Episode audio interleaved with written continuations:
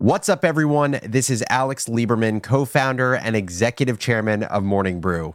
Welcome back to Founders Journal, my personal audio diary, where I give you, the business builder, the tools you need to think better in order to build better, whether that's building a business, a team, or a new product. Today, I am talking about why your company is not your family. Let's hop into it. So, in May of last year, in the middle of the pandemic, I came across a letter by Tobi Lütke, who's the founder of Shopify. And if you don't know, Shopify is a $184 billion e commerce platform that powers the online shopping experiences for everyone from Netflix to Oatly to Spanx. In this letter that Tobi wrote to every Shopify employee, he talked about what leadership looks like during times of crisis. He talked about Shopify's position on social and political issues. And finally, he talked about why Shopify wasn't a family.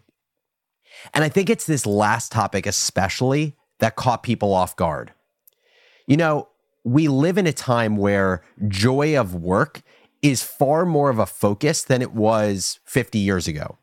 I think that's probably because there's more choices around what you can do for your work than ever before. We talk about the importance of work life balance. We talk about the importance of having a great culture. We talk about benefits and how a benefits package is so important in deciding where you want to work. And I think on the surface, these top priorities that we talk about in the workplace today, they do feel more and more like the joy you experience as part of a family. But this is exactly why I believe Tobi specifically said that this concept of your company being your family or Shopify employees referring to Shopify as shop a family, why that's so harmful. He knew he had to nip this idea in the bud. Some of you who are listening to this may think it's too harsh. Shopify isn't a family. What is Tobi talking about? Isn't a company supposed to feel like a family? Is he just another cold blooded founder of a publicly traded company that doesn't care about his people? I want to share a paraphrased version of part of the letter that Tobi wrote to his employees. And then I want to share my own personal thoughts on the comparison of company to family. So, what Tobi said was Shopify, like any other for profit company, is not a family. The very idea is preposterous.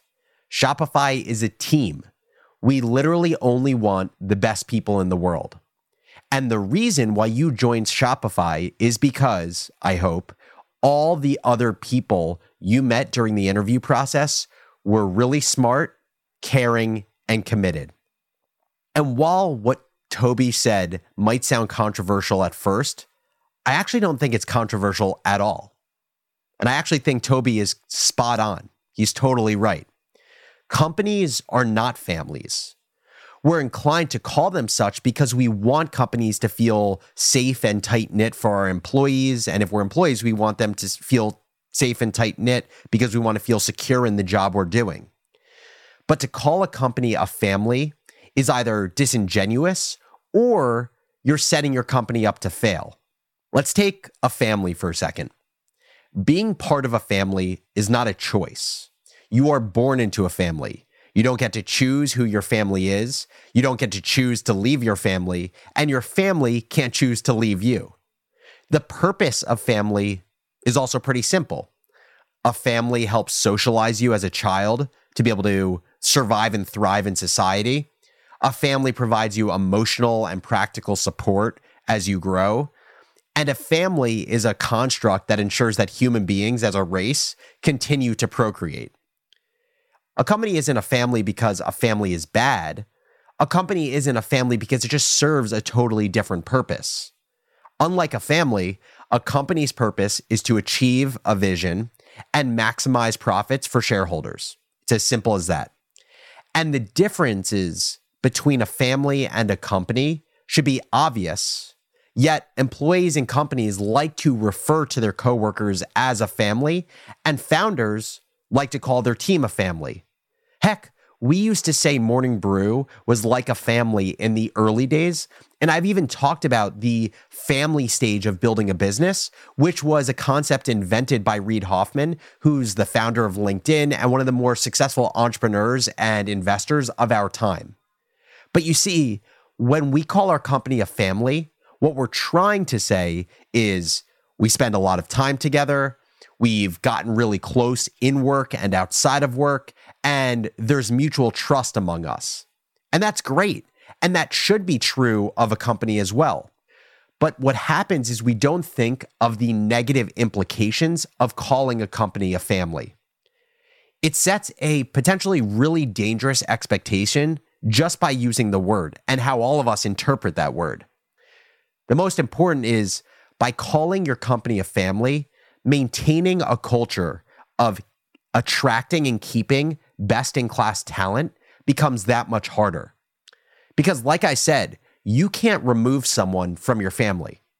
So, if you're using that analogy to describe your company, does that mean you can't remove people from your company? Obviously not. If you want to attract the best talent, you need to surround people with other great people, or else they'll leave. The only way to do that is to reward excellence and to let average performers go. That's not controversial. It's just a fact if you want to build a great company. And it's not because you're mean, it's not because you don't have a good culture. But again, a company has different goals than a family. And if you want to run a great company, you just can't treat your team like you treat your family. Just imagine how hard it is to continue to grow a company if you have a culture where you can't let poor performers go. It'll never work. There's a secondary trade off of calling your company a family as well.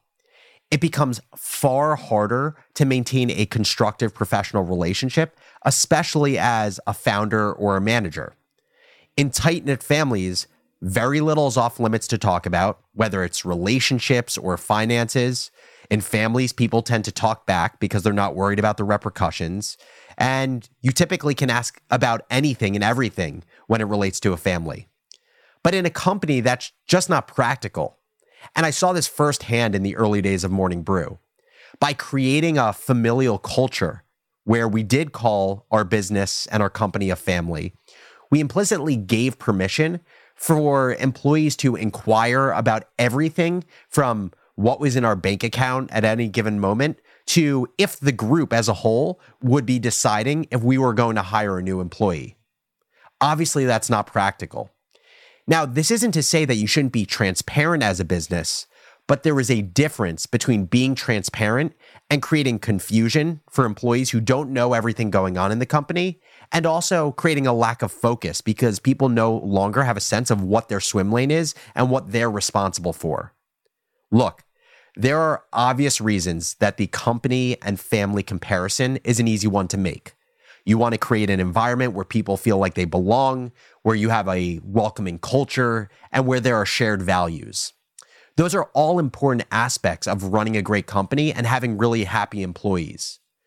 But all I'm saying is you can have all of those things without calling your company a family because there are so many unintended consequences when you use that word in the context of business. Now, I know that this may be a controversial take, so I'd love to hear your thoughts on it. Do you think it's okay to call a company a family?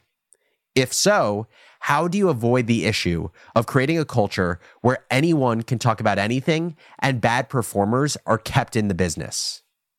If you have thoughts, shoot me an email at alex at morningbrew.com or DM me on Twitter at businessbarista. As always, thank you so much for listening to Founders Journal. If you enjoyed the episode, please pound the subscribe button, whether it's on Apple, Spotify, or the podcast player of your choice. It is the number one way to grow a show. And if you already subscribe, make sure to check out Founders Journal content on Morning Brew's YouTube channel. Go to YouTube, search Morning Brew, and click on our channel. There, you'll see an entire playlist of Founders Journal content from how to deal with imposter syndrome to why Ethereum matters. With that, our show is produced and engineered by Dan Bauza. Our associate producer is Bella Hutchins. Brian Henry is our executive producer. Alan Haberchak is Morning Brew's director of audio. Holly Van Leuven is our fact checker. And I'm your host, Alex Lieberman. Thanks again for listening, and I'll catch you next episode.